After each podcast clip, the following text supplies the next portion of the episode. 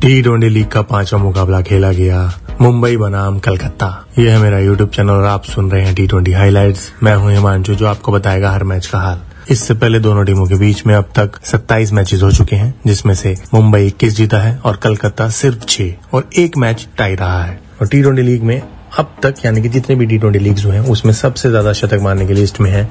List में number एक स्थान पर है क्रिस गेल। उन्होंने 135 मैचेस में छह शतक लगाए हैं। बैंगलोर के विराट कोहली हैं दूसरे स्थान पर। उन्होंने पाँच सेंचुरीज लगाई हैं। तेरह अप्रैल को खेला गया टी ट्वेंटी लीग का पांचवा मुकाबला। मुंबई बनाम कलकत्ता। और इस टी ट्वेंटी लीग में जैसे हर टीम कर रही है, वैसे ही के ने भी टॉस जीतकर पहले बॉलिंग करने का फैसला लिया। पहले बैटिंग करते हुए मुंबई की टीम ने बीस ओवर्स में एक सौ बावन रन बनाया और टीम ऑल आउट हो गई, जिसमें सूर्य कुमार यादव के 36 बोलों पे छप्पन रन शामिल है, रोहित शर्मा के 32 बोलों पे तिरालीस रन शामिल है और कुणाल पांड्या के 9 बोलों पे 15 रन शामिल है। वहीं अगर हम कलकत्ता की बॉलिंग की बात करें तो एंड्रू रसल ने पाँच विकेट लिए पैट कमिंग्स ने भी दो विकेट लिए और शाकिब अल हसन ने एक विकेट लिया।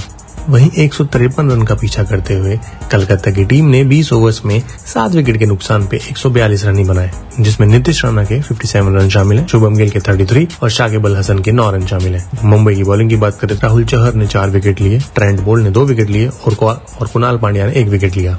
और इस मैच के मैन ऑफ़ द मैच बने राहुल चहर, जिन्होंने चार ओवर में मात्र सत्ताईस रन देके चार विकेट लिए और अपनी टीम को ये मैच जितवाया। इस मैच की बात करें तो बैटिंग और बॉलिंग की तरफ़ से ये मैच काफ़ी शानदार रहा। अगर मुंबई की तरफ़ से देखें तो सूर्य कुमार यादव और रोहित शर्मा ने मुंबई को बैटिंग की तरफ़ से बहुत सपोर्ट किया और वहीं राहुल चहर ने बॉलिंग की तरफ़ से। और जो मुश्किल ना दिखता हुआ लक्ष्य था। कलकत्ता ऐसा लग रहा था कि बना डालेगी। उसमें नीतीश राणा ने कलकत्ता को एक अच्छा सपोर्ट दिया अपने रन बनाकर।